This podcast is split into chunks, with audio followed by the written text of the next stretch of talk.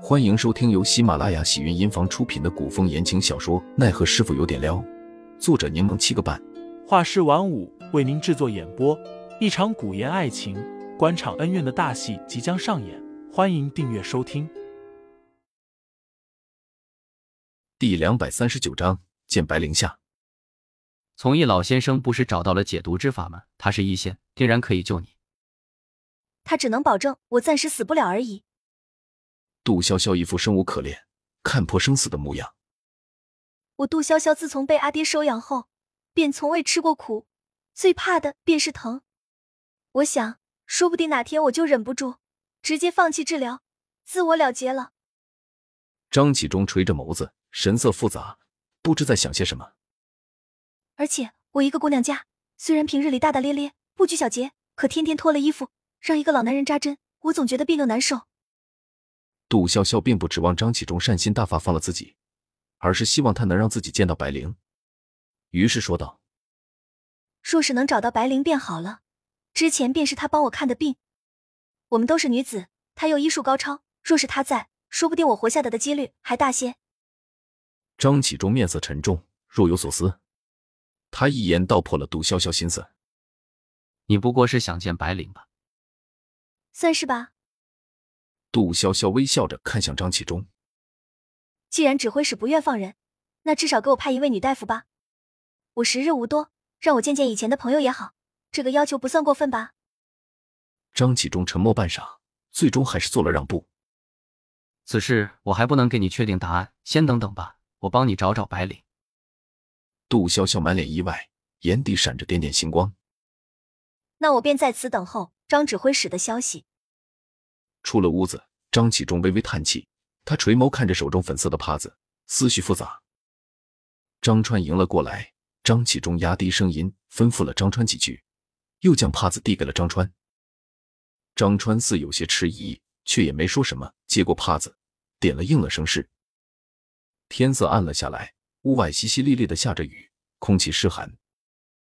小峰将门窗关好，将熏笼往美人榻上挪了挪。又给杜潇潇准备了汤婆子用来暖手脚。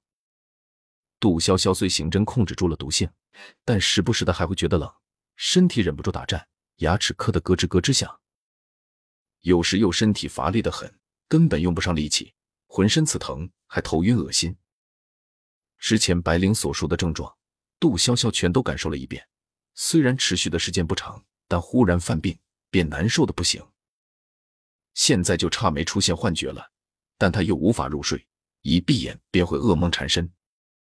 也不知凌寒之前是如何保持面不改色，维持如正常人一般的状态的。杜潇潇完全没有胃口，还未吃些东西，又恶心的想要呕出来。小峰着急的直打转，眼见时间到了，老先生还未过来，便着急的询问守门的暗卫什么情况。暗卫也不了解状况，正欲派人前去询问，便见张川匆匆而来。小凤忙快步上前，张首领，我家小主子今日都没怎么吃东西，裹在被子里还冷得直哆嗦。你快去将那个老先生请来，让他看看我家小主子情况啊！我将大夫带来了。张川手中拎着一个黑色的藤箱，侧过身，只见一身着浅色长衫的女子不缓不慢的踱步而来。那女子戴着一个围帽，围帽上长长的面纱遮挡住了面容。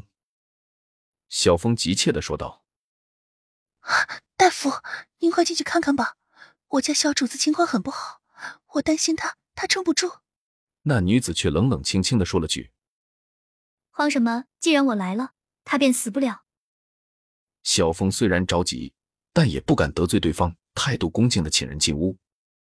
女子却并不着急，还颇有闲情雅致的，先在周围转了一圈。小峰忙接过张川递来的雨伞。撑在女子的头顶，提醒道：“啊，姑娘，要不先进去吧？我看小主子状态不太好，这屋子风水不好，不适合养病。”小凤听罢，便不敢再打扰那女子，举着伞乖乖的跟在女子身后。这户型看着不太好，赶紧给人换个地方住。